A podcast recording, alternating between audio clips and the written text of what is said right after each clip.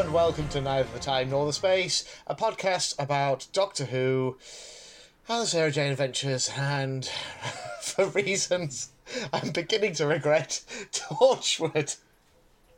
My name is David, and as always, I am joined by the bloodthirsty Matt. Uh, I was just going to let out an ear splitting scream at the thought Ah. of this week's episode.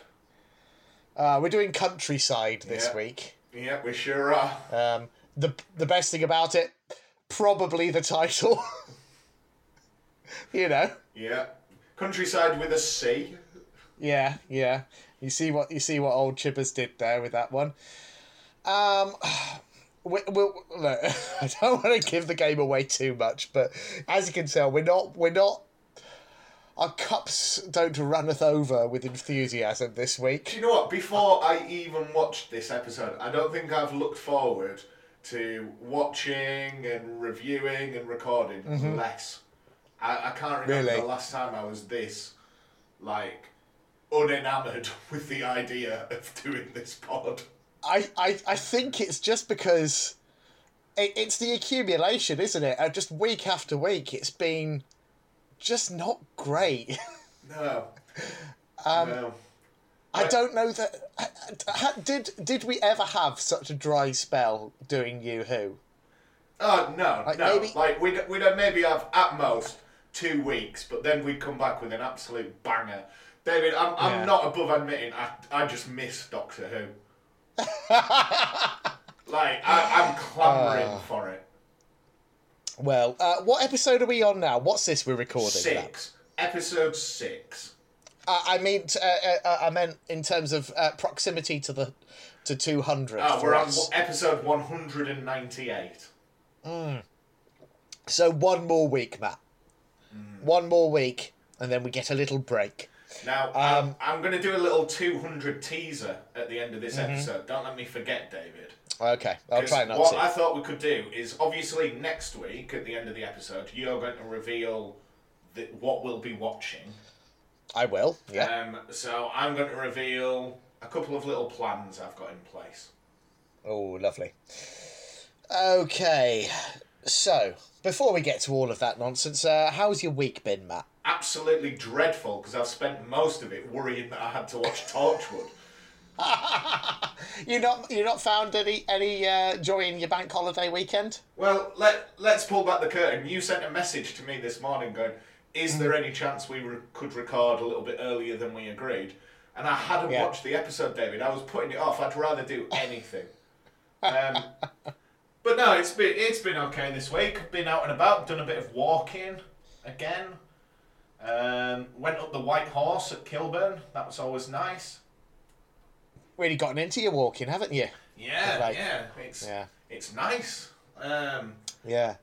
I will say, walk, walking at the at the White Horse, like it's one of those things where, like, if you're doing a big circular walk and you get, you know, you get to see it from a distance, great. When you're actually just, you know, clambering up those steps, I mean, when you get up close to it, it is just a big pile of chalk, isn't it? Oh yeah, but like when when I was driving up to it, like yeah. and you can see it and you get close and you go, wow, that that is really nice. But then the car park's so close that the entire view's blocked by trees. And as, Yeah. as you say, once you get to the top, it just looks like a chalk face. Yeah. Um, so I did walk all But- the way across to but Sutton Bank, past the airfield. Yeah, I was going to say you, you do you do you do then get get get you know you're up on Sutton Bank and you get some s- some smashing views there. The finest view in Britain. It was voted. Mm. Yeah, I mean they're not wrong. I, I might be a wee bit biased, but uh, yeah, no, it's lovely. Have you ever been round uh, Gormire Lake? yeah, yeah, down at the Yeah. bottom.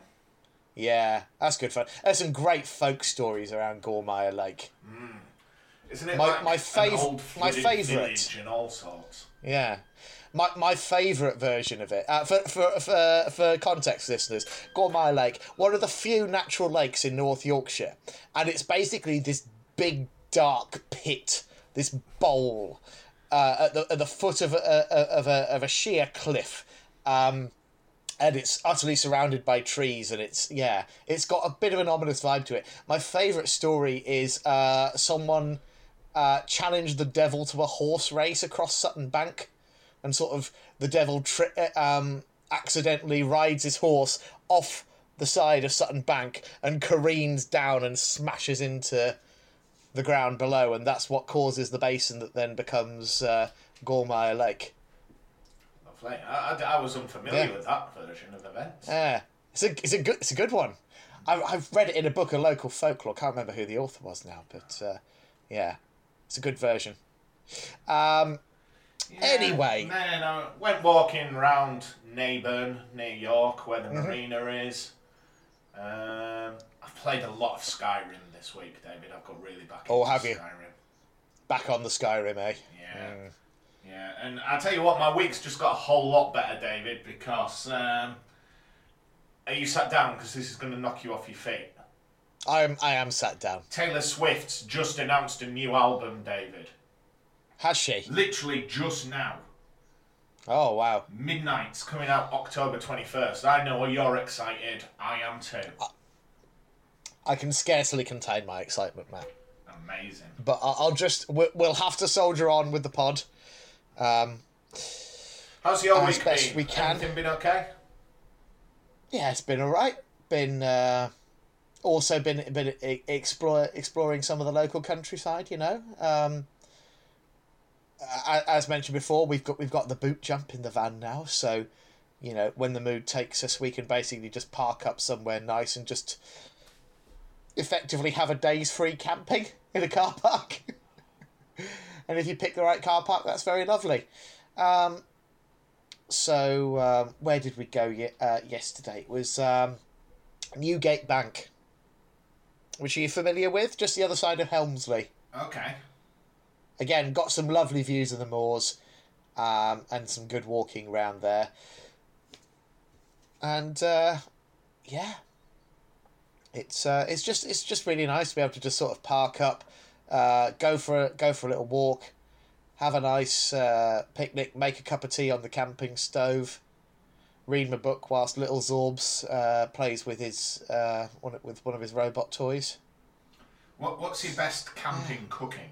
Not your meal of the week, but what's the best thing you've cooked whilst camping? Oh, the best thing I have personally cooked whilst camping. We tend to do we we tend to keep it pretty basic, um, because we don't have a lot of space to work with. Um, last time uh, when we were when we were up in Scotland recently, I made, if I do say so myself, some excellent veggie sausage sandwiches. Ah, nice. Yeah, because uh, not least because, of course, we didn't pack any cooking oil, so I had to cook the sausages in butter. Oh dear. Did you get a taste but- for it? I've, I've resisted the urge to do it at home, but um, it certainly didn't do him any harm. I'll put it that way. No, other than Uh, that, my my arteries, who knows? Just been. Yeah. It's the last week before payday, isn't it? So you tone it down a bit. Ah, yeah. oh, you don't need to remind me. We- Yeah. We've been skint for for a fortnight. Yeah. I, I knew it was bad because it's been quite warm this week, but Yeah. uh, I didn't have any food in other than tins of soup, so I was just sat broiling myself, sipping like hot tomato soup in the sun. and then I thought, oh, I might cool it and have like a nice gazpacho, but then like. You can't really do that with Heinz cream of tomato soup, can you? no, no, not traditionally. No. Yeah, so Oh, I've struggled a bit this week. Yeah. I think I think half the world has, to be fair. Yeah. one way or another. Uh, but anyway, look, we're here. Um, I've I've got myself uh, uh, Birra Moretti on the go Oh. because um, it, it's to be honest, Matt. I think it's the only way I'm getting through it this week. Ah, I've got a pint of Ribena, and in fact, I've just been reminded because I'm drinking it out of a pint glass that I stole from a pub this week because it was a really nice Mm-hmm. Right. pint glass. Um, as well as that, this week I went and did an escape room, and Ooh, that's exciting. yeah, it was Harry Potter themed. Uh, which isn't really my sort of thing. Uh, but yeah, um, me and some guys from work went and did one. Um, I've, I think it's about the third one I've done. I really like them. Yeah, um, I mean, I've I've never had the opportunity to do a, an escape room, but uh, I think I'd even endure a Harry Potter themed one because uh, Yeah, I, I know I would like them. I've done one was like spy school, so that was like kind of James Bondy.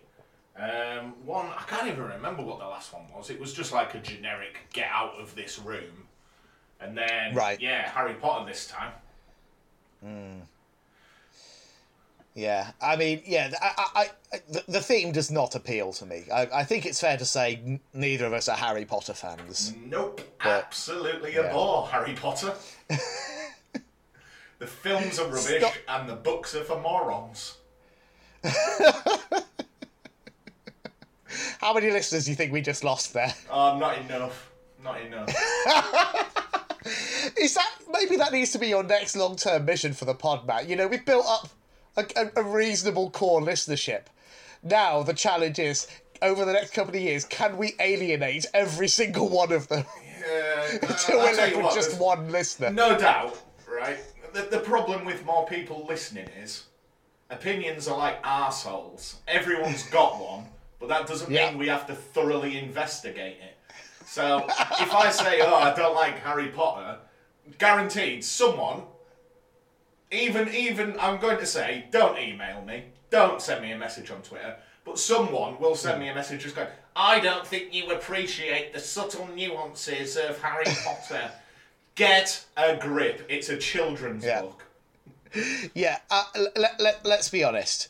J.K. Rowling, bad writer, horrible person. Yeah. It, like, it, Oh, you're, she, she should be not in missing out. Slytherin, shouldn't she, David? She's so rotten. Um, I would just, I just prefer her to shut up. To be honest, I don't. you know, I just think like at this stage we've heard enough from her. Let somebody else have a go. Plus, it's been like 20 years. Just move on. Yeah, yeah. And that's the thing, that's that's the thing that I don't get with Harry Potter is that it has just it hasn't lingered in our culture like just a festering fart. It just will not dissipate. Yeah. and I don't I don't get why like the fact that it's it's now becoming one of the linchpins of our tourist industry is deeply upsetting for me. If if anyone is listening to this and is thinking, Mm-hmm. I'm going to send an email because I love Harry Potter and I've got to. Immediately, the first thing I'm going to do is delete that email and block all communications with that person. Uh, yeah, uh, genuinely, if if if if what we're saying is upsetting you right now, listener, and I, I imagine there will be one or two listeners who aren't happy with us just uh, just cruelly bashing a thing that they really love. I, I get that, but also fundamentally, we don't care. No. we, we, you know, we can just go our separate ways. Yeah. You don't need to listen to us. Yeah, you won't be missed. Like, just go. yeah. It's right. No hard feelings. Yeah. We're just, you know, Just, uh, we'll be better off without you. Just please, Yeah. please stop listening. Certainly don't communicate us. Okay, Ah. like we. I mean, I, I'll be honest. The first thing I'll do is take a screenshot and save it, send it to David. Just got to get a load of this mook.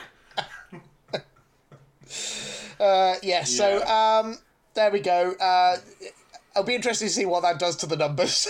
Uh, I don't care, David. I, I genuinely don't care. yeah. Anyway, uh, let's we move on? Uh, 'cause, I, I mean, other than that, I've not had an eventful week. So, so should we? Um, should we have a bit of Doctor Who news, Matt? What yeah, please, please. I'm excited. All right, let's let's boot up the old searchwise.net and see what we've got here.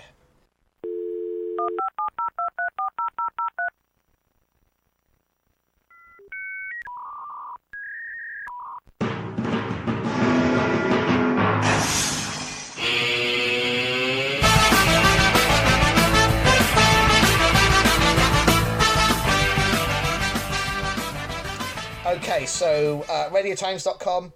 Doctor Who fans named Catherine Tate Donna the greatest companion. I mean, The, the thing is, I was going to say she isn't, but straight away our listeners will be like, "Leave Donna alone." okay, come on then. If it's not Donna, who is it? um, Clara. Oh, you're just saying that to stir the pot, aren't you? She's so fundamentally important to the Doctor's story. Yeah. Yeah. I mean, no, no argument for me. I, I also think Clara is, is one of the most interesting companions for sure.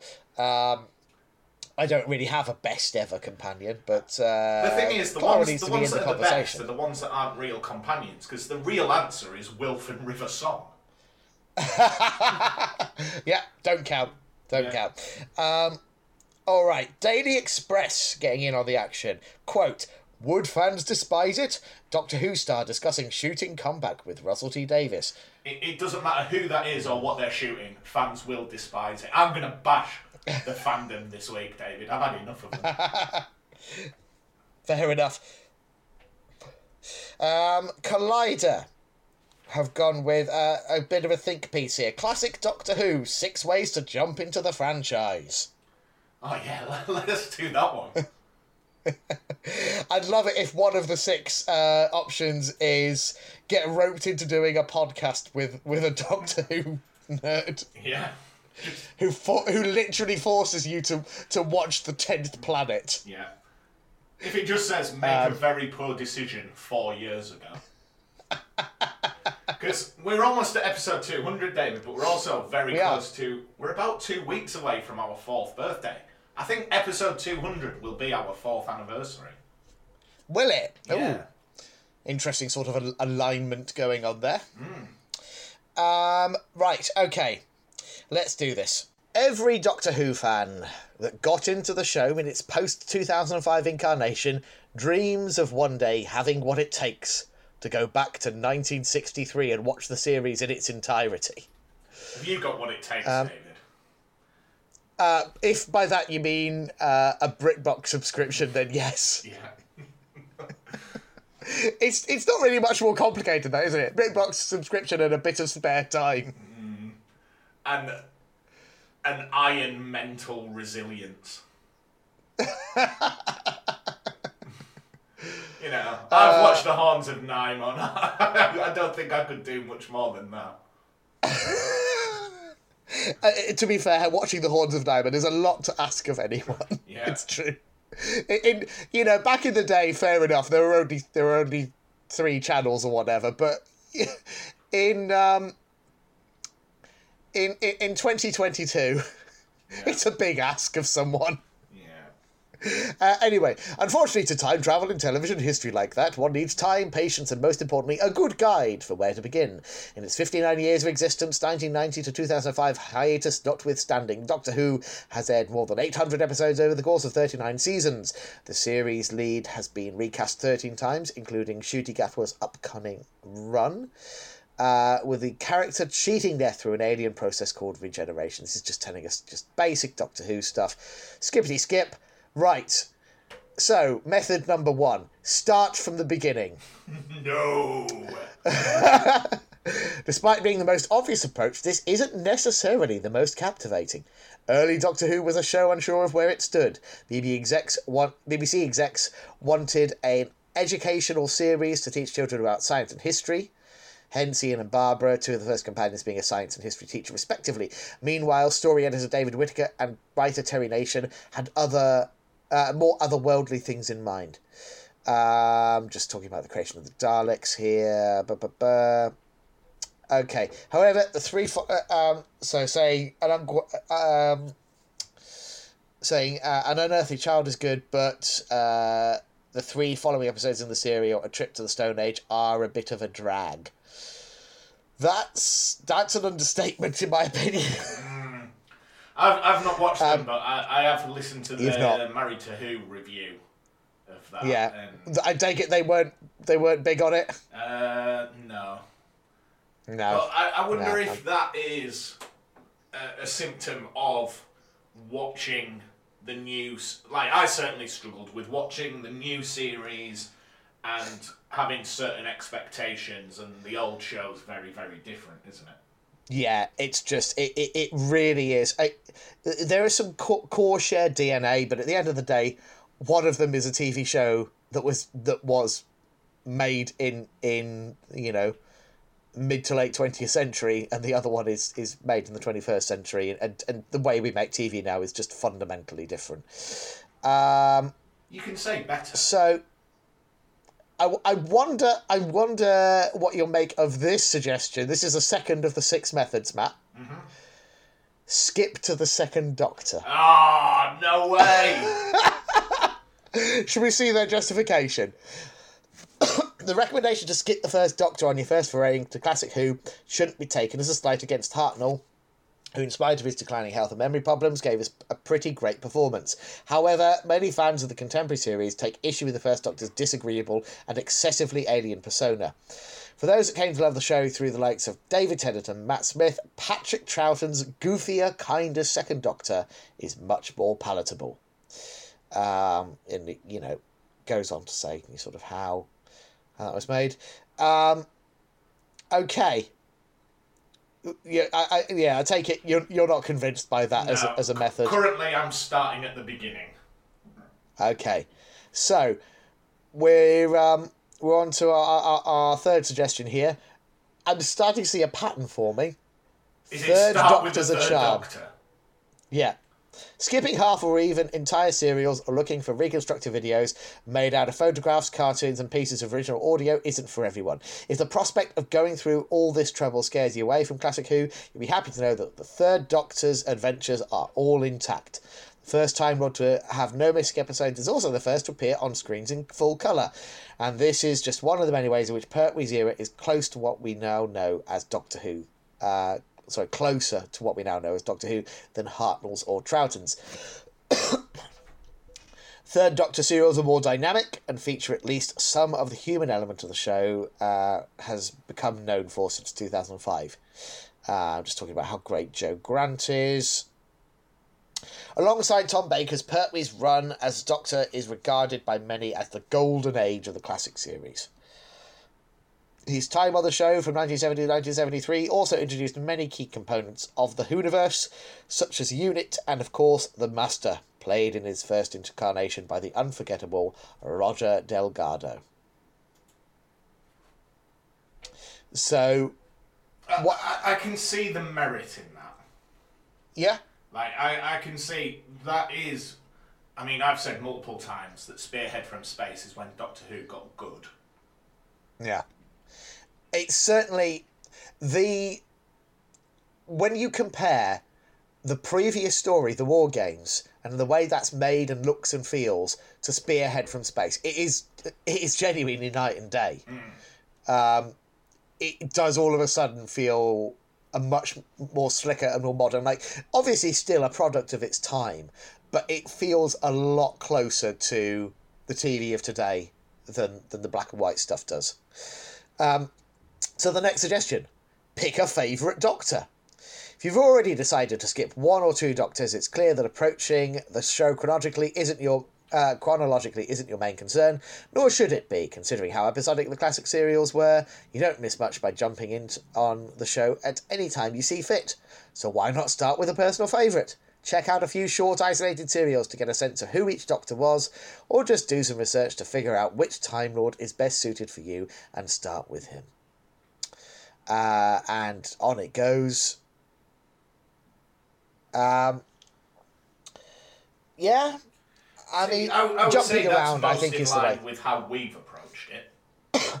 Yeah, You know, and it, it's how I it's how I started it Just see what you like. because yeah, because at the end of the day, that was the thing that the thing that fascinate one of the things that fascinates me about Doctor Who is is is the multifaceted nature of it.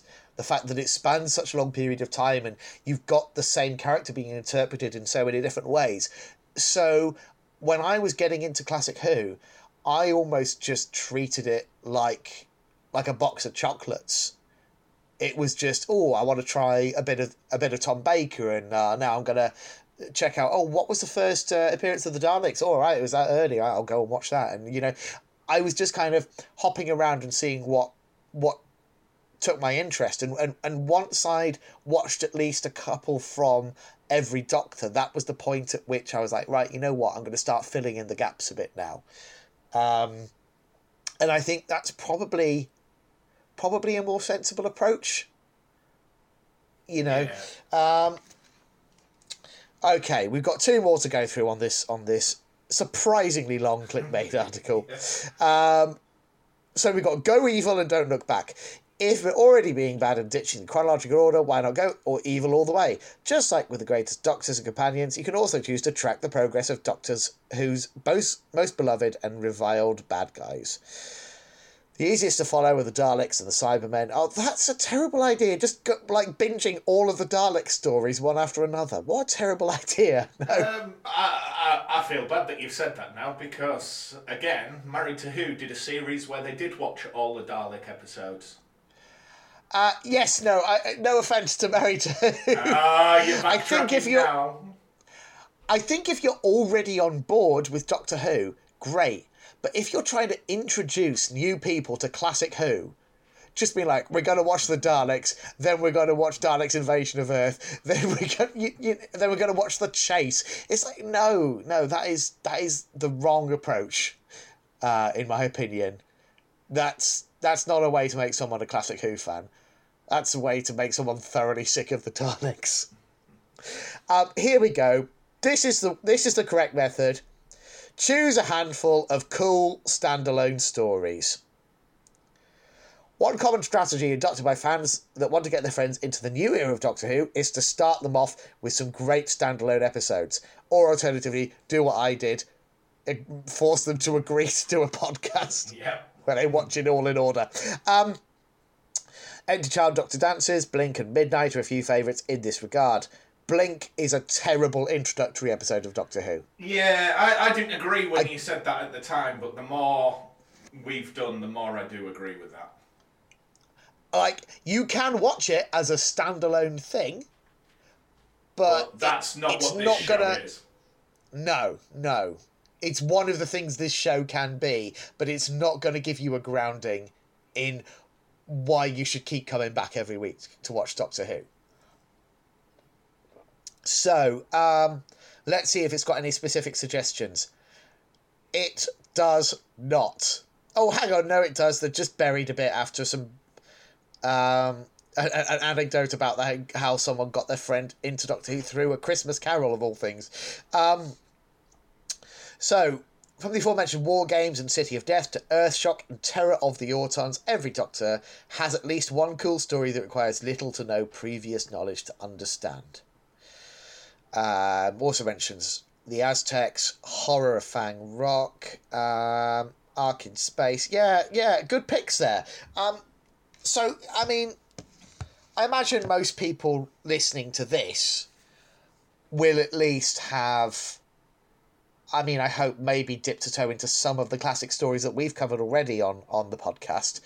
Um, but I honestly think until you're ready to, to kind of do the pilgrimage and try and watch it start to finish, which is an undertaking and will take you probably a couple of years to do, um, then yeah, just bouncing around, cherry picking, see what catches your eye, and don't don't assume because one person you read somewhere on a forum so, some one person says, "Oh, that's a terrible story," that you're not going to like it, because, I mean. Matt's not kidding when he says Twin Dilemma is one of his favourite classic Who stories. Yeah, I recommended it to somebody this morning. Yeah, yeah.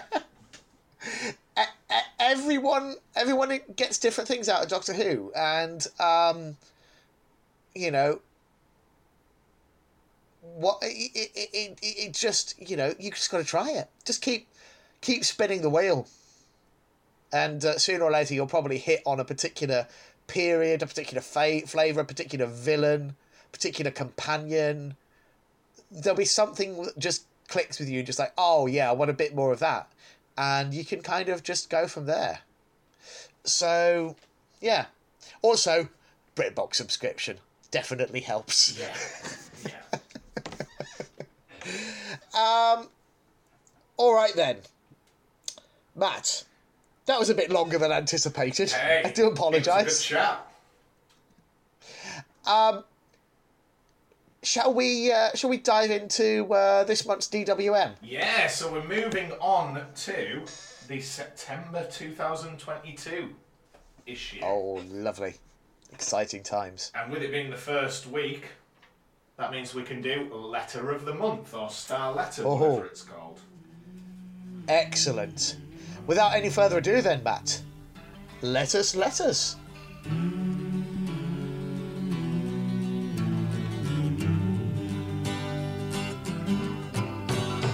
Let us Letters. Right, now, David, this month's issue of Doctor Who magazine Yeah. Is largely dedicated to Bernard Cribbins. It is. So- Yeah. Um, and I know last time we did this, you were like, "Oh, have you read much of the the issue?" I read quite a bit this morning. I was reading. There's a whole little bit written by Russell T Davies, which is like a tribute to Bernard Cribbins, Uh-huh. which is really, really good. I would recommend that. Um, Yeah. in fairness, that's the only bit I read, other than the obituaries bit, but I don't think we need to go through that. So, Mm. No. shall we do Star Letter? Let's do it. Let's do it. So this star letter, David, comes from Kaz Semways from Hertfordshire. She's a big fan of the show. I know she's out there listening. Do you want to say hello, David? Hi, Cass. Okay. So, legend is the best word to describe Bernard Cribbins, OBE. With a career spanning more than seven decades, he was loved by millions of fans, young and old. My boyfriend and I had the good fortune to meet Bernard at the London Film and Comic Con in 2019. The heartwarming memory of our photo session with Bernard was seeing how he was completely captivated by my boyfriend's colourful assortment of pin badges and iron on patches that covered his long flowing jacket. However, this was not my first encounter with Bernard. I had previously witnessed his great talk during the 50th anniversary celebration at the Excel Centre in London, back in November 2013. In response to a story about how he got so excited when Kylie Minogue kissed him on the cheek whilst filming 2007's Voyage of the Damned, Bernard simply said, She was wonderful. We're getting married next week. He also talked about working on the Dalek's Invasion Earth 2150 AD. What a hero. Yeah.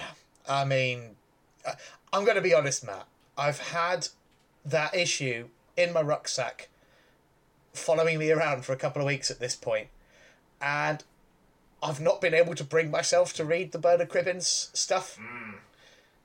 I, I, I will do at some point, but I yeah I, I I've genuinely I, I I've skimmed I've looked through it and, and all the pictures and I'm just like I don't I don't quite have it in me to read that just yet. Um, I will get there. I will get there. But yeah, I mean, w- what a legacy! What a loss! Yeah. Yeah. What a true hero. Yeah. Um. I thought I thought on- what we could do. Yeah. Sorry, were you finished talking about Cribbins, sir? I was. I was. But uh, yeah. So what I thought we could do, just to wrap up letters, letters every week, is Right. go back to the DWM crossword. Okay. Okay. So I'm going to ask Okay. you the question here, David, for 13 down. Okay. I'm ready. See three across. Um. How many letters is it? Uh, it doesn't actually say. Oh, okay. Do you want to pick a different clue, Matt? Okay, shall we do 39 across? Okay. It says bin liner, for example, four letters. Bin liner, for example. Four letters. See, the only thing I could think of is sack. Um, yeah, I mean, my first thought was like maybe auton, like a plastic thing. That's not four But letters. that's five you letters. Eh, Well, that's that's that's what I was about to say. Um, but, yeah, fine, sack. You're right, sacking. Yeah. I tell you what, I'll give you Okay. I'll give you one you probably do now. Okay, all right. Okay, let's do five down. So this Five is down. this is a quote. A something, so that's the missing word. Sarah Jane. Right. Spoken by the third Doctor before he regenerated. Four letters. It is, yeah. I do believe the word is tear. Okay, I'll write that in. Imagine, imagine this tuning in to hear me and you do a crossword. should, should- This is what the listeners want, surely. should we do one more before we move on? All right, if you want to. Two down, four letters. The curse of the black something. Oh god. Uh, Curse of the Black Shit episode. Shit does fit. It's four letters. Two down. the Curse of the Black Shit. um, I I believe the correct answer is spot. Ah, I mean, I put the S and the T in. I'm gonna have to scribble over this.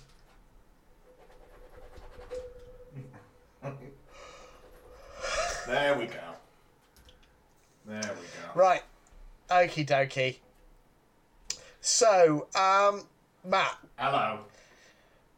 we've got to do it, whether we like it or not. Yeah. We've got to talk about countryside.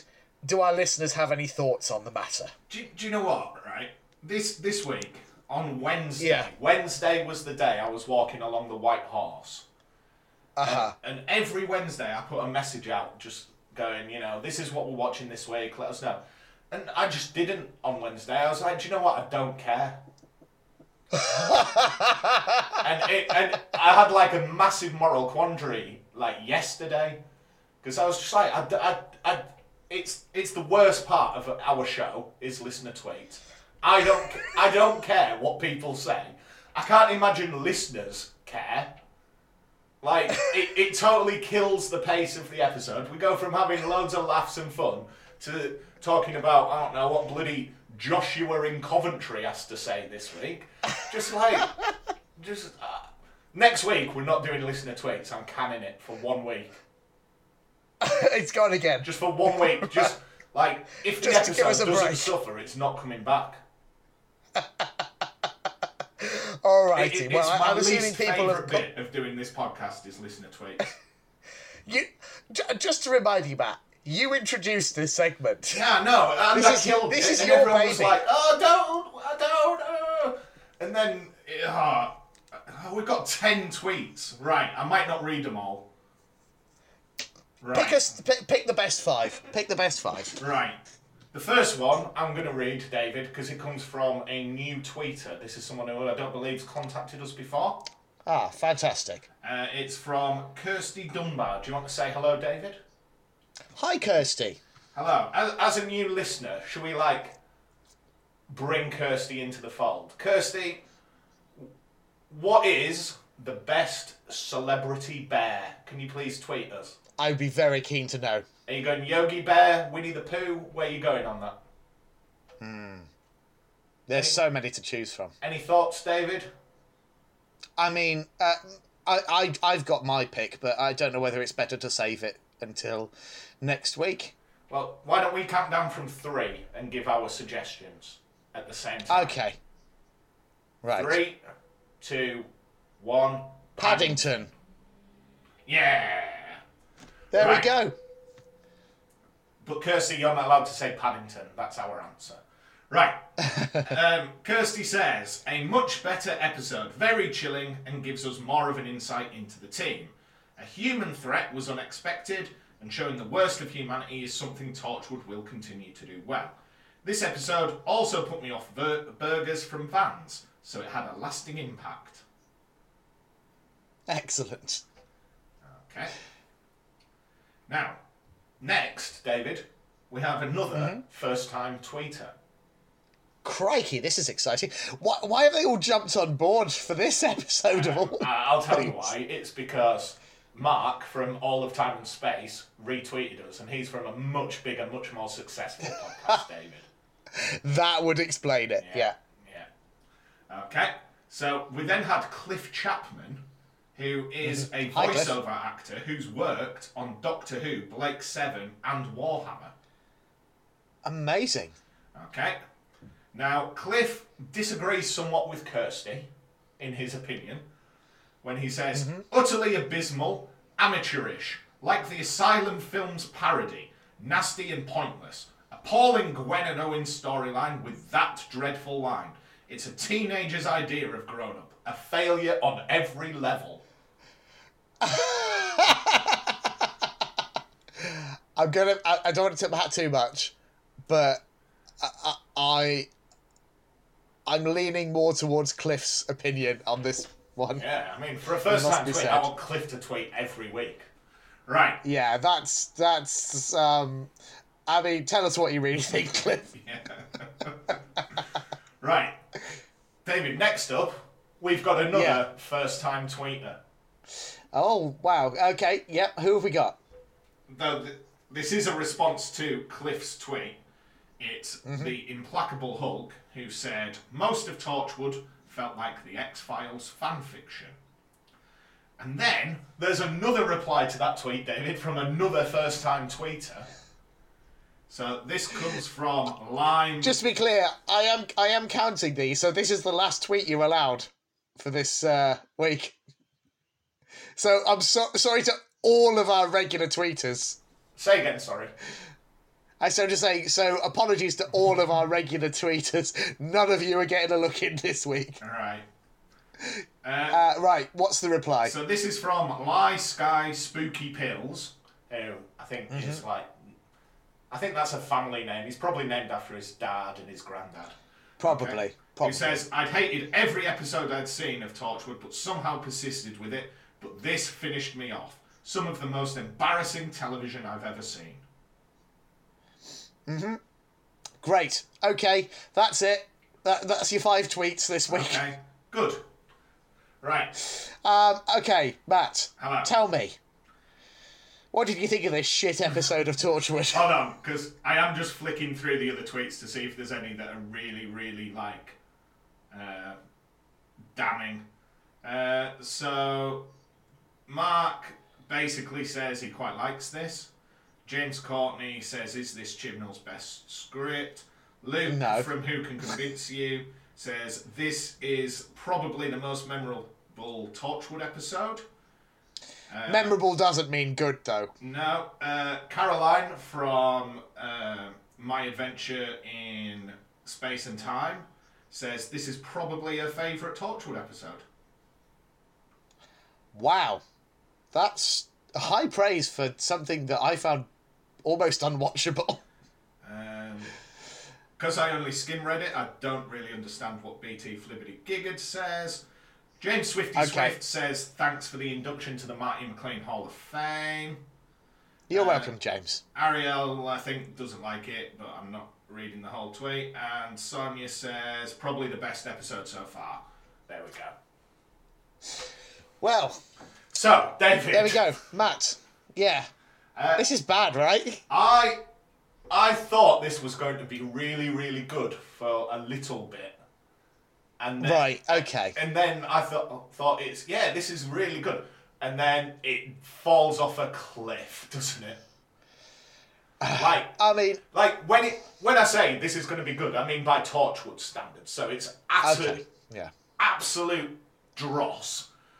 And like even the bits where you think this is good, it's littered with poor dialogue, poor acting, poor writing, like you know, all, the direction for me. Okay, so it my, my my gut feeling when I finished watching it was, if you sat me down with this and said, "Ah, my son's doing um just started doing his uh, degree in uh, filmmaking, uh, you know, insert local."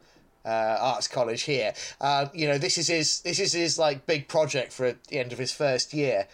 Come and take a look and I'd be like, "Oh yeah, that's for a student film, like take on a thrasher film. That's pretty, you know, pretty solid stuff. The the, the you know the direction's a little bit off. The editing leaves a lot to be desired, but you know I can see what he's going for. Builds some tension quite nicely at some points. Um, but for a professionally made piece of television, it is shocking. Do you not think the editing is atrocious on this? David, there's so much wrong with this. I almost feel we don't have time to point things out now. Yeah. like I, I, I don't know if you got it, but I, I sent a message to Hmm. uh, our WhatsApp group whilst I was watching Yeah. this. But I'm going to just send you two photographs. Okay, and I want you to see if you can spot the issue.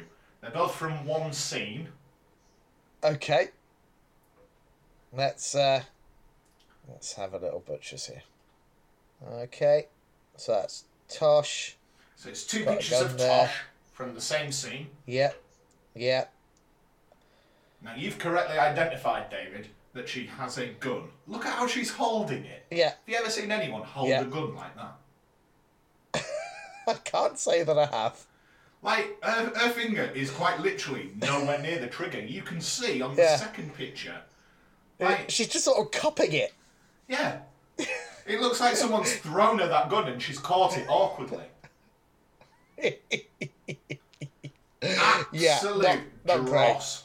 I hate Torchwood, David. In fact, Yeah. I can't hate Torchwood because I'm not entirely certain I know what Torchwood is yet. this is this is one of the troubles I, I have with it. Okay, um, right. So I'm just going to unpack a couple of big picture thoughts here before we get stuck into this. Um, so one is, I was very disappointed that there is literally no sci-fi element to this story. See, Because- I- maybe I'm stupid, or maybe it's because I was taking notes and maybe not paying as much attention. I, I Yeah. think it maybe took me later than it should have to realise there was no alien. No, well, they they lead you on. They lead you Yeah. on through the whole story to think that it's going to be some kind of alien threat, and then it's like, oh no, it's just man's inhumanity to man. But I'm like, but I'm sorry, it's far fetched. The idea that you got an entire village that has has a, a once every ten years just a, a festival of cannibalism is ludicrous. Yeah. Um, so yeah, that do- doesn't really work on that level, I don't think. Um, and uh, the other thing is, it you know they're trying they're, they're doing something that Doctor Who does all the time. To be fair, which is pick a genre and just sort of try it on for size and just do a Doctor Who version of it. So this is Torchwood picking the genre of slasher films and just be like, let's have a crack at doing a slasher film this week. Something a bit different okay, but I, I, admittedly, I'm not big into slasher films anyway. It's not my style of horror. Um, but my understanding of it is, for a slasher film to work, you start with a group of five or six main characters, and you pick them off one by one to gradually build the threat and tension. And if you're lucky, you, you have one or two survivors at the end. Right? Yep. That's the formula. Here, we start off with five main characters that we know are all going to survive this episode.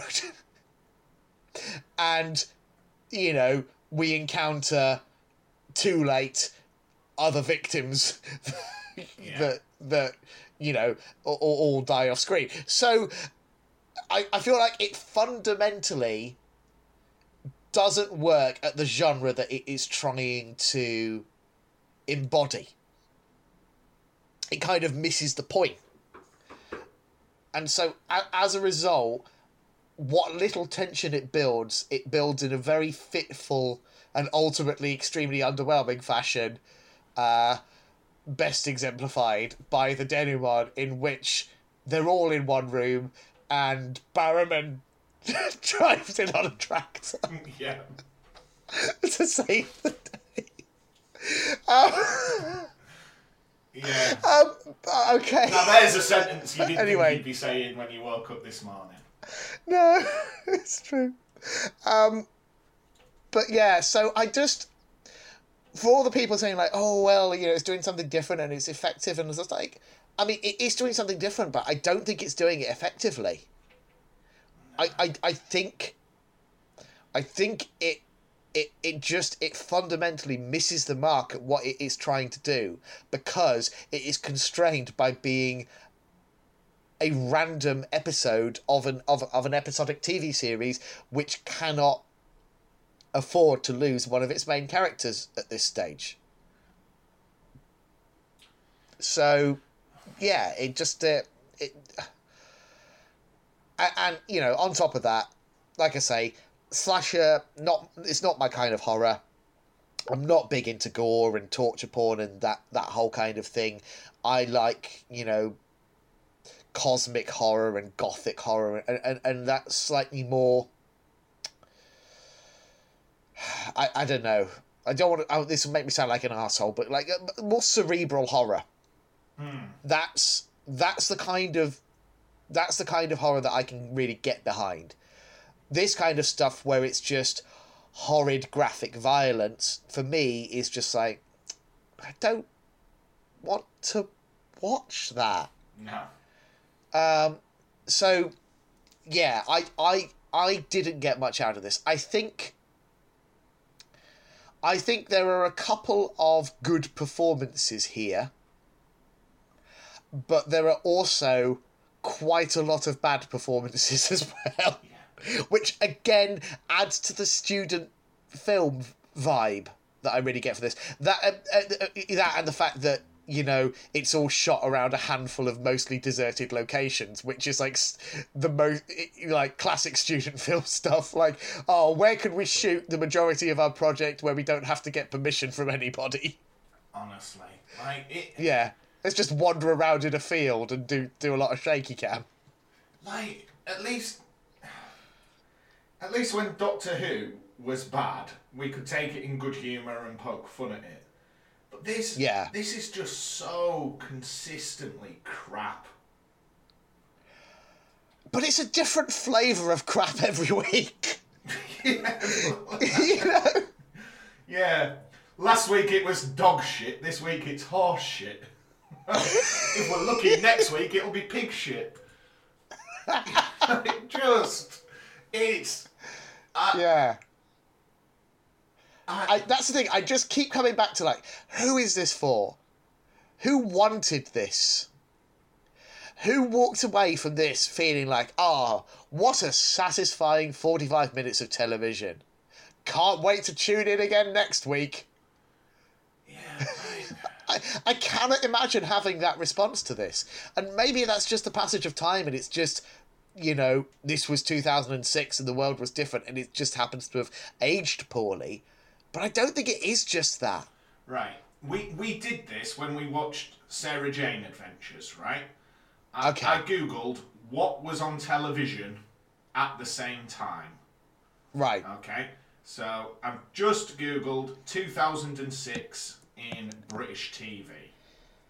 Yeah. Um, hold on, because it's brought up a lot of shows that. So these are the shows that debuted in 2006. Okay. Uh, funnily enough, there's not that many. Uh, Okay. Dancing on Ice. Right. Yeah. Um, oh no, it turns out now there's loads, and none of them are any good. Maybe 2006 was just a dud year. Maybe. I wasn't really paying attention to TV much then. Dickinson's Real Deal. Oh, yeah. Still going strong. Yeah. um, I mean, I, I'll be honest. 2006, I think basically what I was watching around then was Life on Mars and Charlie Brooker Screen Wipe. yeah, Life on Mars. That was about it. debuted in 2006, according to this article. I'm not sure if it's correct. Um, yeah. Although it does say Only Fools and Horses debuted in 2006, so I don't don't think this is an accurate That is list. not correct. yeah, two th- uh, uh, Life on Mars, I'm pretty confident was because um, spring of 2006, I would have been I, I would have been doing my my second term in my first year at uni, and I distinctly remember getting absolutely hooked on Life on Mars that Right, year. Here we go. Here's a more comprehensive list. The IT crowd. Was that 2006? Yeah. Wow. Apparently. I thought that would have been touched later, but okay. QI debuted in 2006. Good lord. The Royal Family. That feels Now, like it's been on true, forever. That was when I was at secondary school. I remember that. What's that? Which one? The Royal Family. Royal Family. No, maybe it was a special or something. Green Wing. Yeah, no, that sounds about right. Yeah. Eight out of ten cats. Uh, Lost. Yeah. Lost was on the same time as Torchwood. If you wanted your sci-fi, what are you tuning into? Yeah. I never, I never got into Lost. But uh, you were too busy yeah, that's watching Torchwood. Oh, yeah, because I was too busy watching Life on Mars and writing terrible poetry. Uh, hey, I've heard your Uh, poetry. It's great. well, anyway, um, moving on. Let look, Matt. We're, we're, we're prevaricating. Should we just not review it- it? Should we just wrap up? Look, bash through your notes. I will interject as and when I have anything else to say about this. But to be honest, I don't have a lot more to say about that hasn't already been said at this point. Uh, so, I just want to make it clear, David. I hate this episode, and if you're listening to this episode of our podcast, I hate you. Right. This is this is Countryside, season one, episode six. 19th of November 2006, directed by Andy Yeah. Goddard, written by Chris Chibi Chibnall. ah, good old Chibbers. Yeah, back to his best. Just going to ask you, Matt. We, we, we finally got confirmation that the centenary special is uh, is airing in October this this year. Right. Who'd have thought it that it is going to be airing to coincide with the BBC centenary, as they've said all along? But they've officially confirmed it. There was a whole spate of news articles about it. Still don't have a date. Still don't have a title. Still haven't seen anything other than the thirty second trailer at the end of Legend of the Sea Devils. How are you feeling about that? Like, do you think Chibs is going to smash it? Yeah. I, I think he, I think so. I think he can't not smash it. I really bloody hope he does, you know. I really hope he just. I, I, I hope that it, it, it's similar to, to the way a lot of Flux made me feel, that it, it just feels like it's written by a man who has no shits left to give Yeah. and is just going hell for leather doing whatever he wants to do. That is how I want Whittaker's era to go out. Yeah. So uh, yeah, can't wait. Anyway, talk to me about this shit episode of Torchwood, so then we can all move on with our lives. Right. So there is a lady. I even wrote down her name, Ellie Johnson, because I thought she was going to be important. Driving Not through important. the countryside in the dark, she sees a body Yeah. in the road. Yeah, So she approaches it, and it's a decoy. And while she's Yeah. looking at that, something pops her tires. uh, So it's unfortunate, isn't it? yeah. So she gets into the car. Yeah, only to be dragged out and attacked, which made me think, why is the thing that's attacking her letting her get back in her car? Why not just go all out? Never mind. who knows? Who knows? So, the Torchwood team go on a little road trip Mm-hmm. to investigate what's happening, because it turns out there's been 17 disappearances over the last five months, but they're only getting involved now. 17 disappearances it takes for them to give a shit. yeah. Also, important question which was not properly addressed in this episode: Who's feeding the pterodactyl? Yeah, that is true. Think they've asked a neighbour to pop in? Well, it's probably full of Ianto's girlfriend still. So.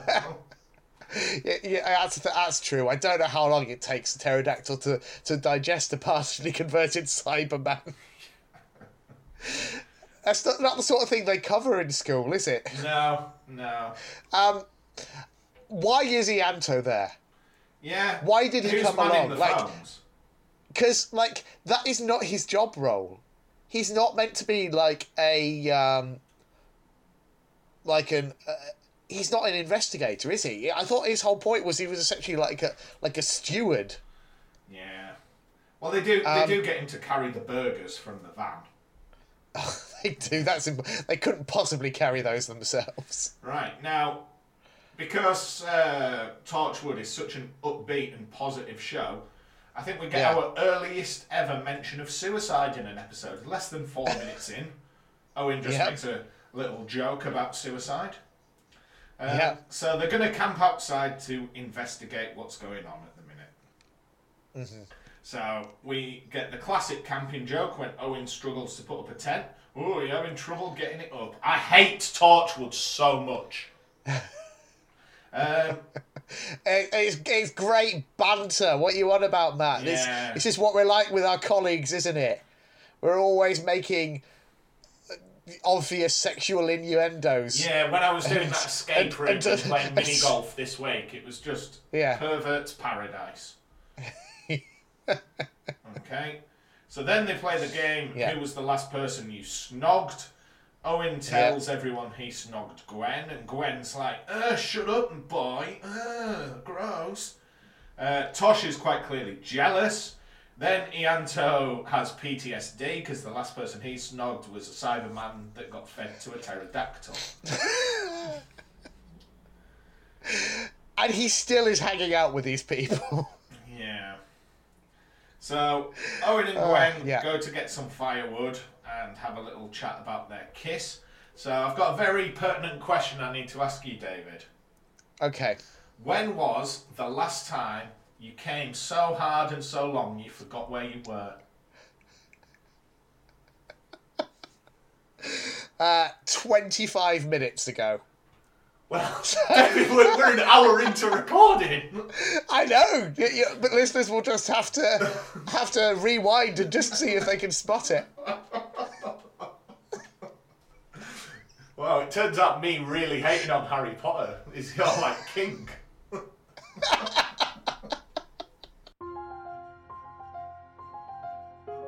Hi guys, it's Future Matt here. Just to save you the time of going back and checking, it just turns out David really, really likes the Doctor Who magazine crossword puzzle. Okay, in all seriousness, is that the worst piece of dialogue so far in Torchwood? In Torchwood? okay, let me rephrase. In human history. yeah! Hon- honestly, like, uh, uh, I just wanted to curl up and die when I heard that. Oh dear. Imagine, right? Now, imagine you're the guy that plays Oak, Yeah. okay? Now, I, I, I know he was in Game of Thrones. I don't know him from much else. Okay? But, like, imagine being handed your script and just like, oh, have I got many lines this week? Flicking through and seeing that. Ah, I don't. But what I will say is, absolute credit to the bloke. I, I he he commits. Maybe he improvised it. May- Maybe it just said we would be good in bed together, and he was like, oh, "I think I can add a bit of Yeah. va va Yeah, here." I can zhuzh this one up. Um, yeah, but the thing is, for for all of the look, I, I hate almost everything Owen says and does in this story. However, I do think he is probably the best performed character out of the entire core team, and it's not even close. I think he is a really in, doing a really interesting, compelling performance, and he's just saddled with a character who is uh, utterly irredeemable and has and is given just absolute clunkers of of um, uh, of dialogue. But uh, do you not agree, Matt? I don't know whether I'm out on a limb here, but I, I, Nah, think I the performance is actually right good. Yeah, Yeah, poor guy. yeah, Right. So whilst they're having this, you know, lovely heart-to-heart moment, they're being watched. Mm-hmm. Um, so they go to investigate what's happening, and they find human remains. yeah. Uh, so the Torchwood team investigate the carcass, and as they are, they hear their car being stolen. So Ianto tracks the car. It's parked up in a nearby village, so they all head off towards that. The team separates. Tosh and Ianto go to look for the car, whilst others investigate the village pub, which has seemingly been abandoned. Uh, whilst rooting around, Gwen finds another carcass. Now, Gwen was there when they found the carcass in the woods. Yeah, And she was there when they were looking at it and developing a plan. yeah, But when she sees this second one, all of a sudden it's the grossest thing she's ever seen. Yeah, I was wondering about that. Like, to be fair, I think the state of it is slightly worse than the one they'd seen previously. But the, but I mean, neither of them were fun to look at. You know, No. the the uh, the props department have been going hell for leather on the ketchup. It, Um, it reminded me of that sketch on Big Train where there's the forensic investigator who doesn't like gore. Yeah. So they're like handing a picture, and she's just like, "I'm just going to look right into the corner of this photograph, so I don't have to see anything gross." yeah. Oh man. Okay. Yeah. Anyway, yeah. So they then let themselves into someone's house and find another body. Yes. Okay. Now, David, Oh, I'm gonna what- place me and one you in the one episode second. for a moment. One second, Matt. Hello, little one. Can I help you? Uh, no, Okay. that's painful to see. Ah, okay. Well, I'm still in the middle of recording my podcast at the moment. I And also, I'll whack your face right out of the Then pop. I'd rather you didn't. Come on, toilet. Okay. Okay, out Bye bye. Wish we could afford a house with a downstairs loo. I, I'm just glad he's learned to rectify his behaviour and not call me a stinky boy. no, but I don't know if you if that you picked that up, but he, he, he did just threaten to whack my face off. Yeah. Well, yeah, yeah, but uh, you know, at least he's keeping it in the family. I suppose so. Uh, all right, Matt. Where were you? um, right, me and you, David, we're going in the episode. Right. Okay. Right. We're I'm, investigating. I'm imagining We- we I'm, I'm just mounting a pair of uh, VR, like a VR headset, Yeah. so I'm fully immersed. Okay. Right. Now- I'm in. Me, me and you, we found a carcass, David. Yeah. We're, we're looking for either a killer or more clues or evidence. Mm-hmm. Yeah. And, you know, somebody's stolen our car, so we're investigating that. Yeah. And all of a sudden, we hear like a loud scream. Yes. Is your first instinct? It's probably just a fox. I'll be honest. No. At that point, I think I would have my hackles up a little bit. I'd probably See, uh, be inclined to uh, think that, that it was suspicious. Uh, I, I, I'll tell you a true story, David. Okie doke. Okay. Yeah. Right. Now, my friend works for a large company, quite a well known international company, who have offices quite close to where we live. Right. And as part, as they were going about their daily business, somebody just started shitting on the floor in the toilet. Die, die. Right. See you again. Okay? So they did a full investigation, and the outcome was we think a fox got into the building and did it. Right. Is that not just a cover up? It seems like a possibility. Yeah. So this is where we get Tosh's mishandling of a gun, and Ianto turns round, and Tosh is just gone. Uh, and whilst he turns around to see where she's gone, something runs by him. I wonder. Uh, I wonder if she just got just distracted. Like, um, we we had that with little Zorbs a couple of weeks ago. Um, Really? yeah, just out for a little walk, and and uh, my partner turned around, and suddenly he's just you know he was at the other end of this really high cornfield. We couldn't uh, couldn't find him. He was just investigating a rabbit hole. So maybe that's what Tosh was doing, just having a little poke inside a rabbit hole and see what's what's down there. I mean, turns out Um, that's not what happened. Yeah. Could have been a more interesting episode. Uh, I can't even see where I am in my notes. Um, You can skip to oh, the end this if is you my like favourite that. bit of the episode. All right, okay. It, it's when uh, Gwen opens a door and gets shot. Oh yes, yeah, yeah. That does happen. And, um, and then Captain Jack does some great acting where he says the word Gwen about 20 times, one after another. God, He just goes, Gwen! Gwen! Gwen! I've got to say, I feel like Barrowman is getting worse with every episode in this. He, he's not great, is he? He is so wooden. Uh, like, Yeah. for something that was conceived of as a vehicle for Barrowman and and Captain Jack as a character, it it it capitalizes on almost none of the strengths of either performer or character, as as previously established in Doctor Who.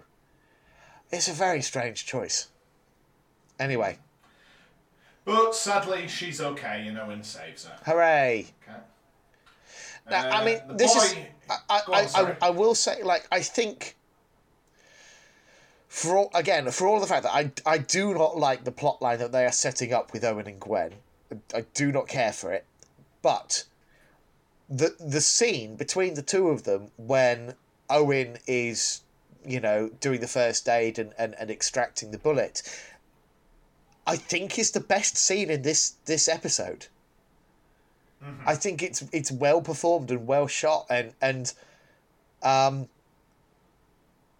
it, it it was like the first time in a while that I was actually drawn back into the story a bit.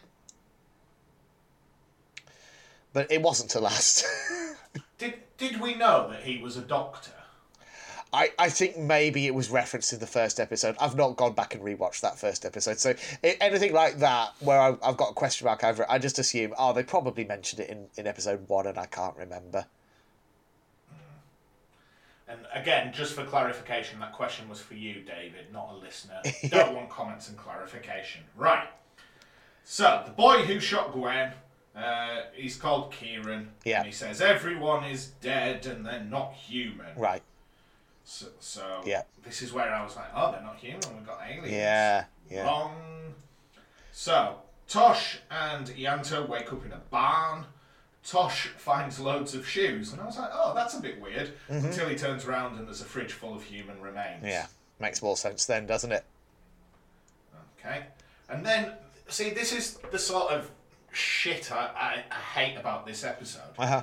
They they managed to rationalise it all and go, oh, the rift in Cardiff is spreading. That's Mm-hmm. why there's more wild aliens. And I was like, oh, here we go. This is going to be like the series arc. It's just all undone because none of it's true. Yeah. Yeah.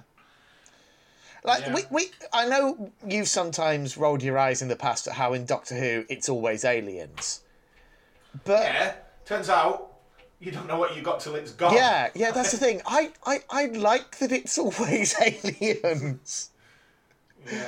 You know, I was I was genuinely disappointed that it wasn't some Yeah, but here they've done the opposite. yeah. like if they were like oh we've got aliens um sorry we've got cannibals i'd probably go yeah it's just aliens eating people but here it's like oh we've got aliens and then lo and behold it's not it's just cannibals Yeah. All right. all right sorry if i've spoilt the ending there if anyone's listening here to find out what happens in this episode and i've just ruined it Yeah, not to worry. Not to worry. Right. So all the pub lights go out, and whatever it is has come back. So there's something in the cellar, and everyone just shoots their guns for a bit. Yeah. And as a result, Kieran gets abducted. Yeah. Uh, Ianto and Tosh see a light because they're like locked in a little barn underground, aren't they? Uh, and a lady enters the room. And she says, "Oh, I've got to take you to them." So I was like, "Oh, here we go." She's like a thrall for the aliens. Yeah. Um, and she says, every 10 years, the harvest takes them. And I thought, much like the silence, the harvest was going to be the name of the alien race. Uh, yeah, No, I mean it I think turns out it's a literal harvest. Hmm. Yeah. Again, Okay. I, I do think like Chibnall, Chibnall thinks he's being clever here, and he's like, you know, he's leading you down this garden path, but yeah, not happy about it. Anyway, Okay. So Jack finds a man in the pub cellar who says, I'll tell you everything. So Jack tortures him. yeah, Owen and Gwen get stopped by the police This- whilst they're doing some investigation. this was around the time that um, Twenty Four was massive, wasn't it? Yeah, it will have been. So that'll be it. It'll be like, oh yeah, we want we want Jack to be like, yeah, yeah, he'll he'll he'll torture the information out of his uh, uh, out of people if he has to, because he's he's you know he's he's a ruthless hound of justice. Um, Yeah, but he's not threatening, is he? He's No. just like, tell me, tell me what's going on. yeah, when he's doing that whole like, bit uh, about how he used to basically be a torturer for somebody. Is that a time agency reference? I don't know. But um, that I thought that seemed a little bit much and was also just massively unconvincing. You know, in, in Doctor Who, he's established as this sort of like pansexual intergalactic imp. and, now, and now all of a sudden he's just he's meant to be yeah he's meant to be some sort of like time traveling jack bauer. And i'm like i don't i don't buy that. I don't buy that from from this character. Um and also you know tor- torture sucks let's not glorify torture and and and and imply that that's a necessary evil because apart from anything else, you know, there have been a lot of academic studies into it. It doesn't work. What happens is hmm. people will say whatever they think will get you to stop torturing them, regardless of whether it's true or not. Therefore, it's bad information uh, that cannot be trusted. Um, anyway, little, little sidebar there. Yeah. so the policeman mentions there's a meeting at the village hall. Uh, Tosh and Ianto find another body and say, "Oh my God, do the aliens? What do they look like?" And then all of a sudden, out of nowhere, Alistair Thorne from Game of Thrones appears. Yeah, he pops up. And again, He says, "Oh, they look like us." Fair play to the bloke.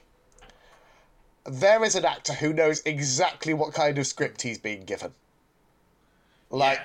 He's he's the best bit of this episode. he does exactly what is required of him for this story. Um, and it, to the point that it, it almost saves it. Almost. yeah. But ultimately, If if he, he's a good villain in a shit story. Yeah, yeah, that that's it. Like, um, yeah, but uh, it was, you know, it was nice to see him. I did find myself going through. I was like, "Oh, he's from Game of Thrones. Who is he from Game of Thrones?" Now, is he Craster? Oh, is it? I mean, like, am I just thinking that because the character's a bit like Craster? But you know, um, I was sort of going through. Going through my, my rather dusty Game of Thrones files. Uh, side note, Matt, are you bothering with House of the Dragon? Um, I am saving last week's episode. Right. I'm going back to work next week. Right. Okay. So my Sunday night treat before I go back to work is I'm Yeah. going to watch the first two episodes. I'll be honest. I really don't think I could be asked with it. Does that make me? I'm, I'm well on board with She-Hulk. I, I think that's oh God, so yes, yeah. I, I was watching the second episode last night. It was my it was my palate cleanser after watching this episode of Torchwood, and oh my word, what a treat of a show that is so far. Yeah.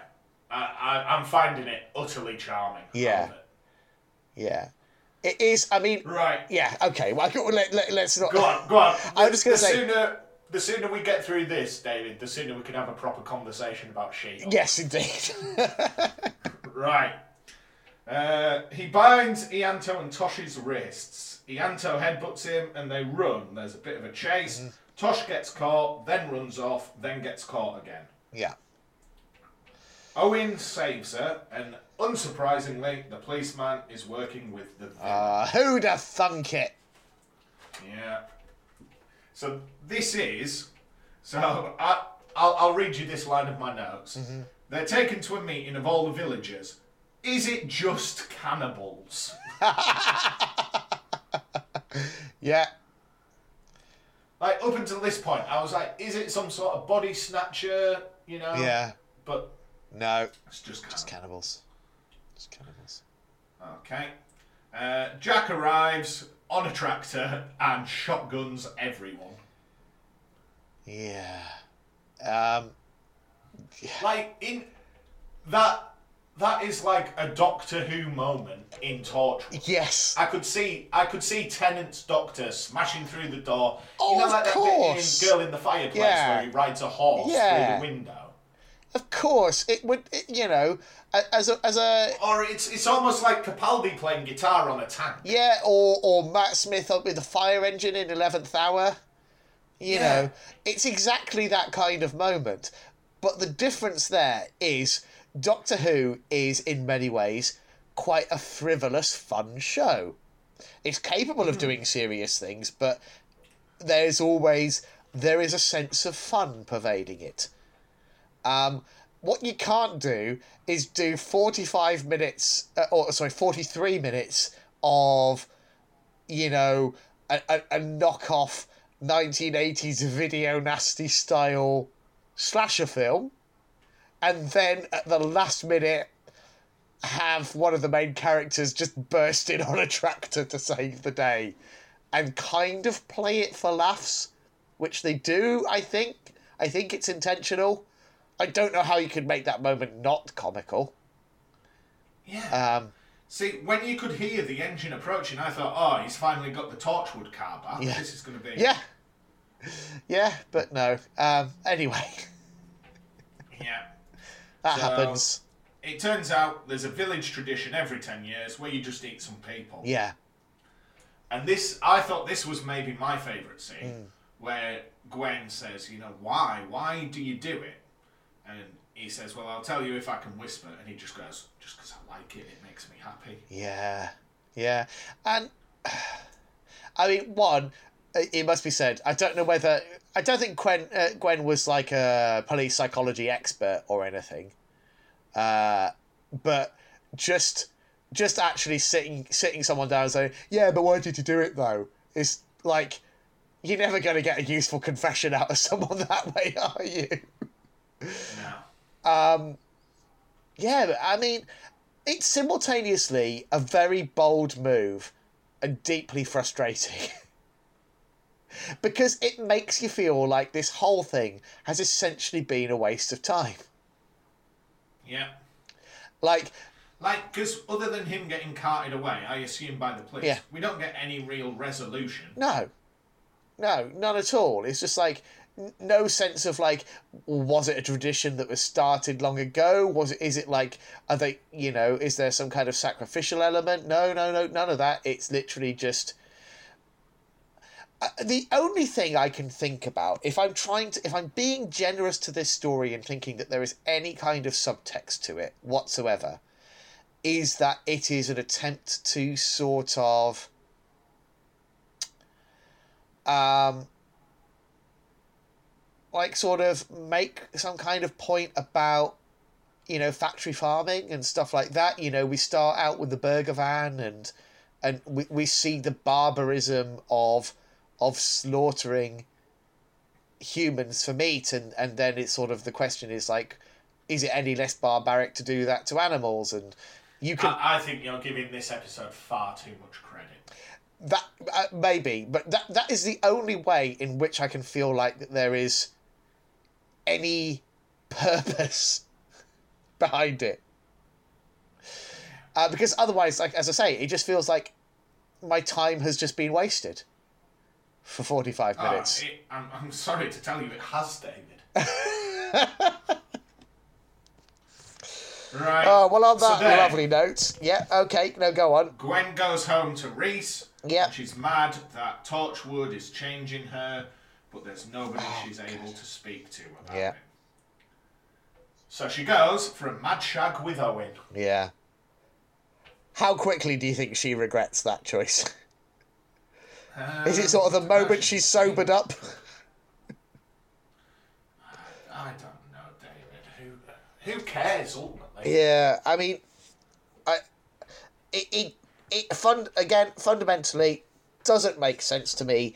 It's one of those things that feels like it's drama for drama's sake, not because those characters would actually make those choices. Yeah. Um, But- yeah. I, what I mean, just, just, just terrible. Yeah. Just terrible. yeah. Next week, Matt, do you know what we're doing? I know it's more Torchwood. It's more Torchwood. It's the last one for a fortnight, so. What's the episode called? Greeks bearing gifts. I mean, Great. who knows? Who knows what that's going to be? Somebody probably will get a gift at some point, and it will be something that we didn't expect it to be. Maybe. David, it's half past three in the afternoon. Yeah. Uh, I've watched an hour of Torchwood and an hour and a half recording this. Yeah. I think I'm going to go for a nap. I don't blame you. Genuinely need a lie down. I don't blame you. I'm hopefully, if uh, if it hasn't already gone, uh, I'm going to go and watch the Artemis, uh, the Artemis One, uh, NASA launch, which um, is being live streamed on YouTube, and was Can, delayed. can I talk to you about NASA? Yeah, day? go on. Uh, uh, well, I'll talk to you about it now, not the other day. Yeah. Um, so the other night, I was Yeah. watching a film. I don't know if you've ever seen Hidden Figures. Uh, no, I've heard of it. I'd be interested in watching it. Yeah, so it's it's about uh, three, in particular, three black women that were pretty instrumental in the early years of NASA and the space race and about the Yeah. issues they faced. Yeah. And I was really upset at the end of it because I, I was just like, nowadays, science is so good, it's gone a bit rubbish, hasn't it? Like, i- imagine being back then and watching a rocket go to the moon, and now science, it's all microtechnologies and gene therapy. And You're never going to see anything as impressive as a rocket launch. I mean, I know you said you're literally going to watch one. I. I am. Like, Yes. It's just not the same, is it? Uh, possibly not. I am excited about the Artemis missions. Do you, are, you, are you familiar with them? Do you know what the plan is with them? Yeah, I've, I've, I've been like looking, well, not looking, but kind of following it. Yeah. I've seen it. Yeah, I've been enjoying that, and I, I've I've been enjoying the, the, the first images back from the James Webb Space Telescope and stuff like that. I, yeah, I I'm you know I'm interested in space exploration, so um, I think that's an interesting field. But certainly, until until we put a human being on Mars, it won't feel like uh, new ground has been broken. Yeah. It's more a matter of refining existing uh, techniques. Um, so you know, might happen in our lifetime. Probably not. Let's be honest. Uh, anyway, this is this is uh, it's rare for us to go on a tangent right at the very end of an episode, isn't it? But uh, there we go. It's in keeping. We kind of wanted to talk about anything other than this, but it's done. Matt, we never have to talk about Countrycide ever again. Good. Hooray! Next week, Greeks bearing gifts. Join us if you're still a listener.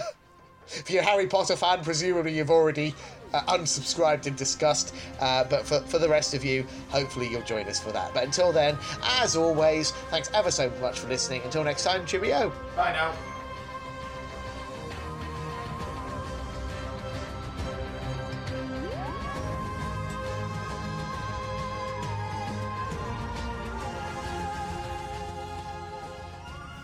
Thank you for listening to Neither the Time Nor the Space. If you wish to contact us, our email address is timenorspAcepod at gmail.com and on Twitter we are at timenorspAcepod. And thank you to Alexander Urban for his smashing arrangement of the Doctor Who theme.